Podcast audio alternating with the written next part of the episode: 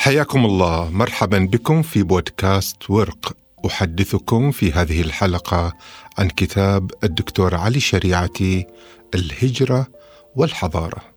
في الحقيقة ما جعلني أعود إلى علي شريعتي هو أن هناك دار نشر أعادت الاهتمام بتراث علي شريعتي. هي دار نشر عراقيه اسمها منشورات لاوكون. وهذا الاسم الغريب يعود إلى قصة حصان طروادة الشهيرة. كان هناك كاهن طروادي اسمه لاوكن. حذر قومه من قبول هدية الحصان الخشبي التي قدمها الإغريق علامة للسلام في حين كانت تستبطن في داخلها الشر والفتك. لم يسمعوا كلامه. وصادف إنه كان على الشاطئ مع أبنائه فهاجمتهم حيتان بحرية وضربتهم حتى الموت. اعتقد الطرواديون أن الذي حدث للكاهن هو عقاب إلهي وهذا دليل على أن تحذيره غير صحيح. فخالفوا أمره ولم يسمعوا كلامه. فكان ما كان من دمار مدينتهم في القصة المعروفة والمشهورة. علي شريعتي يستخدم هذا الاسم لاكون في كتاباته وهو يعتبره بمثابة النموذج وأفكار. علي شريعتي هي بمثابة التنبيهات من الوقوع في الوهم والخديعة. أرادت هذه الدار التي هي مشروع فتي لشاب عراقي اسمه علي رضا.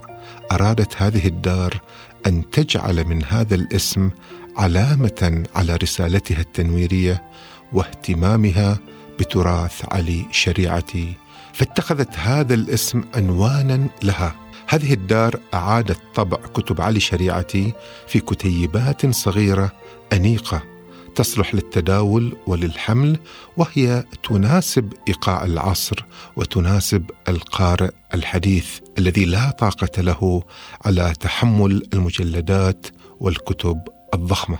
إن موضوع الهجرة والحضارة هذا الكتاب مكتوب بنفس وكأنه كتاب معاصر فعلا وليس كتاب قد كتب قبل خمسين عاما تقريبا وهو في الحقيقة كان مجموعة من المحاضرات التي كان يقدمها علي شريعتي في حسنية الإرشاد. وبقاء هذا الموضوع وهذا الكتاب وهذه الكتابة هي واحدة من الأسرار الدالة على شريعتي وأنه متجدد وراهني بمعنى أن بالإمكان أن نستعيد أفكاره راهنا في هذا الزمن وهذا ما يجعل من دور النشر تغامر وتتسابق دائما بإعادة ترجمته وإعادة استحضار تراثه. مقدمة هذا الكتيب الصغير كتبها واحد من المفكرين الإيرانيين المهتمين بتراث علي شريعتي وهو بيجن عبد الكريمي. يقول إن شريعتي قد اهتم بالفكر والمعرفة خارج أطر المركزية الغربية ومركزية الاستشراق التي تجعلك مستلبا من ثقافتك. وفي الوقت نفسه أيضا علي شريعتي يكتب وهو خارج أطر المعرفة اللاهوتية والطائفية والدينية التقليدية. شريعتي يكتب في منطقة وسطية ما بين هاتين المنطقتين وهو يستعير مقولة من مقولات ماركس. وفي المقدمة يستعير عبد الكريم مقولة من مقولات ماركس التي يقول فيها كل ما هو صلب وثابت يتبخر ويتطاير في الهواء وكل ما هو مقدس يصبح دنيويا العادة أن الشيء الصلب لا يطير. وفي الحقيقة أن عبد الكريم لم يقدم شرحا توضيحيا لهذه المقولة ولكن في الحد الأدنى نستطيع أن نفهم من هذه المقولة أن الصلب والثابت الذي يتبخر هو الشيء الذي لا يتحرك ولا يتجدد ولا يعيد خلق نفسه في صورة جديدة. هذا يعني أن الشيء الذي لا يهاجر فيتجدد يتبخر وينتهي من التاريخ ولا نجده. كذلك فإن على شريعتي يعاد تجديده وتعاد قراءته لذلك هو لا يتبخر ولا ينتهي ولا ينفد. الهجرة أيضا فيها هذا السر. لماذا نهاجر؟ لكي لا نتبخر ولا نتطاير ولا نتلاشى لكي لا يمحى وجودنا لكي تتجدد أنفاسنا وخطواتنا لكي نتنفس نفسا جديدا ونستنشق هواء جديدا. نحن نهاجر كي نجدد في الأفكار والأطروحات. وهذه هي الفكرة الرئيسية التي يركز عليها علي شريعتي في كتابه الهجرة والحضارة. يقول إن لا حضارة إلا وتسبقها هجرة وإن كل الحضارات في العالم التي يقارب عددها تقريبا 27 إلى 29 حضارة تخضع لهذا القانون. بعض هذه الحضارات تمتد إلى خمسة آلاف سنة وبعضها إلى أكثر من ذلك بكثير. منذ أن بدأ الإنسان يكتشف الحرف منذ أن بدأ الإنسان يكتشف الحرف وقبل ذلك منذ أن اكتشف النار واللباس.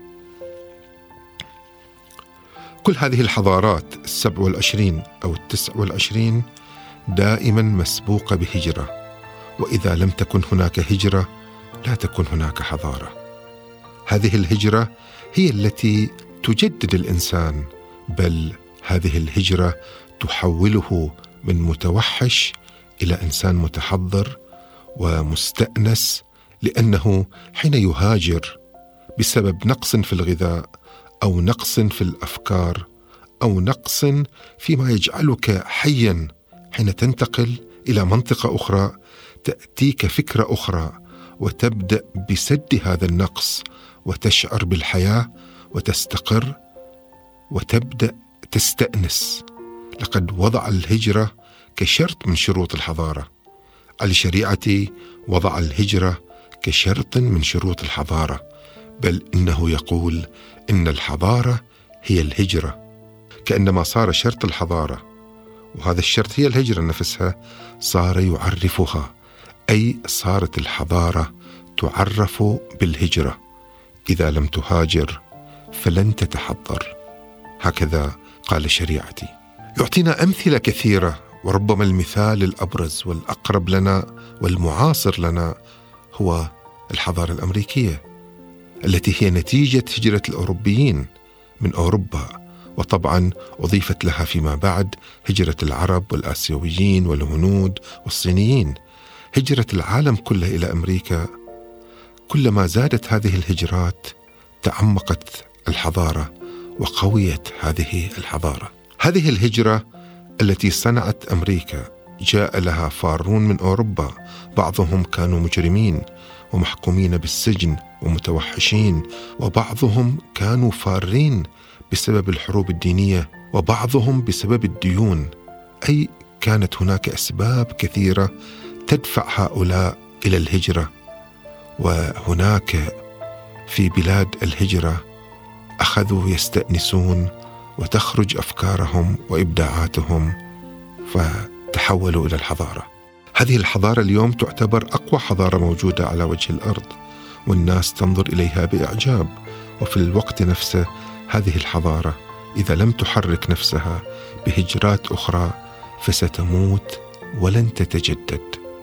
ينقلنا على شريعتي في كتابه إلى نماذج الحضارات السابقة مثل حضارة بلاد الرافدين سومر الأكاديين البابليين الآشوريين الإخمينيين كل هذه الحضارات يحللها ويقول إنها نتيجة هجرات وليست نتيجة استقرار. هؤلاء الذين كانوا في مكانهم ولم يتحركوا وكانت لديهم كل الإمكانات والخصب والأرض لم يبدعوا ولم ينشئوا حضارة ولكن بمجرد أن تحركوا أنشأوا الحضارات تلو الحضارات. في الحقيقة هو يقدم هذا الفهم المعاصر والاجتماعي لنشوء الحضارات وفي الوقت نفسه هو يحيلنا أيضا إلى القرآن وإلى نصوص الحديث النبوي يحاول من خلال هجرة النبي عليه الصلاة والسلام إعادة فهم الهجرة في خطاب القرآن فهما معاصرا يقول إن الهجرة النبوية ليست حدثا وقع في التاريخ وانتهى. هي ليست حدثا قد انتهى. إن هجرة النبي من مكة إلى المدينة ليست مجرد حدث وانتهى إنما هو مفهوم باق يتجدد لأن هذا المفهوم مذكور في القرآن وفي القرآن دائما الدعوة إلى الحركة وإلى الهجرة. ومن يهاجر في سبيل الله يجد في الأرض مراغما كثيرا وسعة. أي يجد الفرص يجد في الأرض إمكانات هائلة لكي يتجدد ولكي يبدع ولكي يخرج من الضيق الذي كان فيه ويتحرر من الأغلال التي كانت تقيده. هنا أيضا يعطينا مثالا آخر الحروب الصليبية.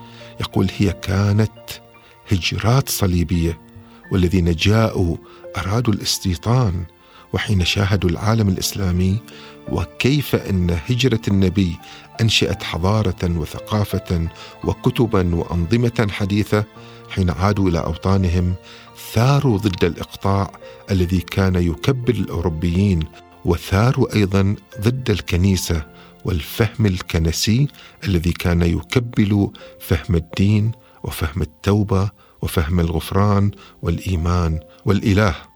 لقد قاموا بثورة عظيمة. حدث ذلك بفضل الهجرات الصليبية كما يقول شريعتي.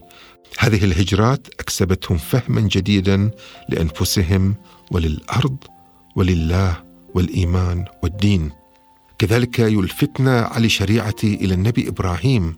يقول هو المهاجر الأكبر في التاريخ هو الذي أسس مفهوم التوحيد وهجرته أنشأت هذه الأديان الإبراهيمية وأنشأت هذه الأعراق السامية التي هي أعراق مهاجرة في الأرض وأنشأت حضارات كثيرة وأديان كثيرة وغيرت وجه التاريخ ومفهوم التاريخ.